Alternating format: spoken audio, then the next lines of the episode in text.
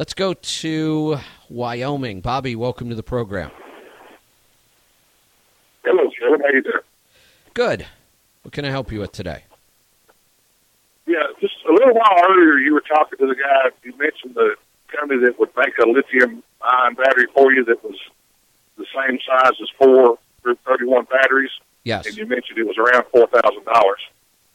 I've been finding a lot higher price than that, so I want to know who you were talking to.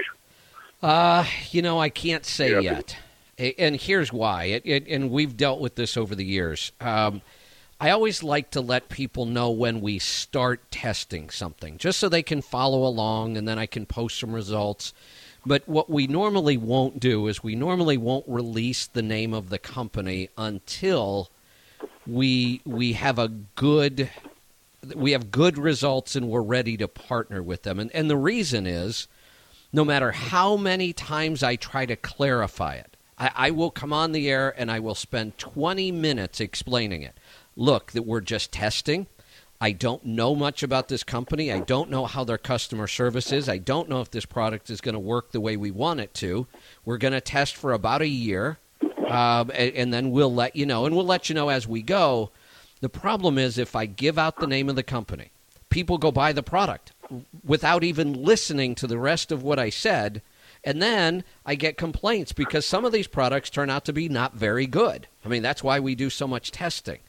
So I, I know people say, well, can you send me the name? I promise I won't do that. We just don't. We, we've had too many people disappointed.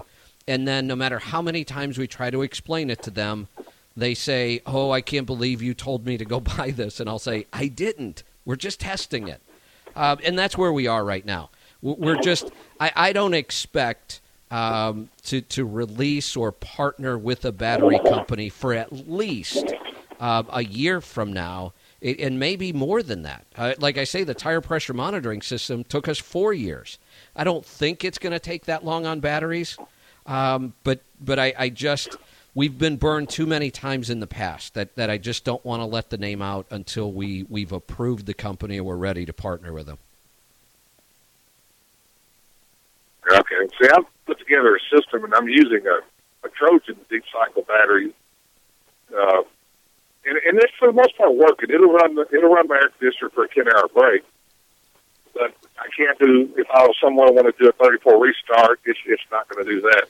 Well, here's you know, the thing. run out of juice long before I do the restart. Yeah, here's the thing. No matter what battery technology we use, whether it's lead acid, glass mat, lithium ion, the the advantage isn't necessarily the run time. I mean, we don't get much more run time out of a big lithium ion as we do for group 31s. What we get, the advantage to lithium ion is that they can be charged and recharged over and over and over and over and last a lot longer as far as the overall lifetime of the battery. The only way we can get uh, enough juice to run that AC for 34 hours is we just have to have enough cells in the batteries and enough batteries to have that many amp hours. And honestly, you would probably, I mean, if you wanted to run a 34 hour restart, you're probably looking at 12 to 15 batteries. Right. One mean- thing that uh, that I haven't heard you say much about when you're talking about these systems is upgrading the alternator. Uh, that that was the biggest thing for me was upgrading the alternator so that I got a faster recharge on my on my batteries.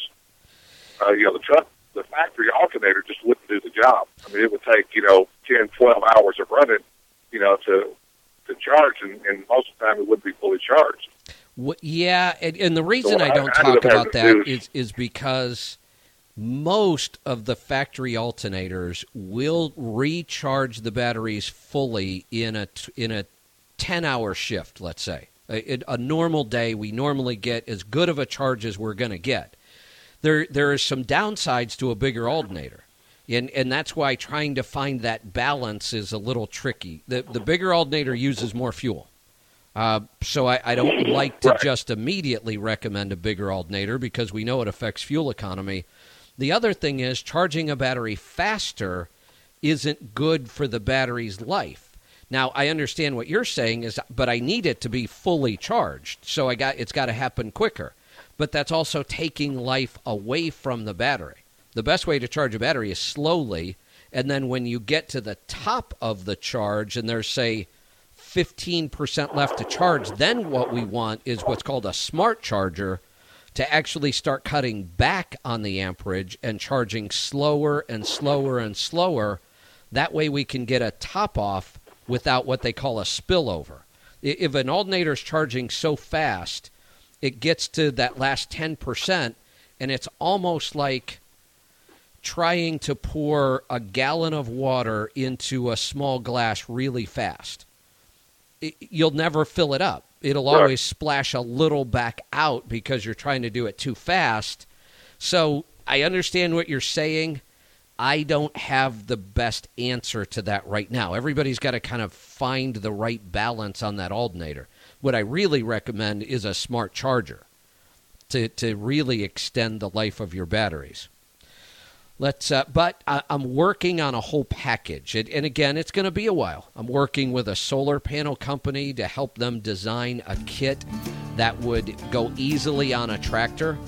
Uh, we have the Maxwell engine start module that is clearly a part of our strategy, and now I need to find the batteries that I want to work with, and I, I'm testing different things. But it, it's going to be at least a year, probably two, before I come out with uh, my approved solution to this problem.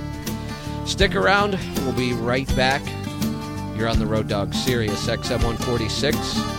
I'm Kevin Rutherford.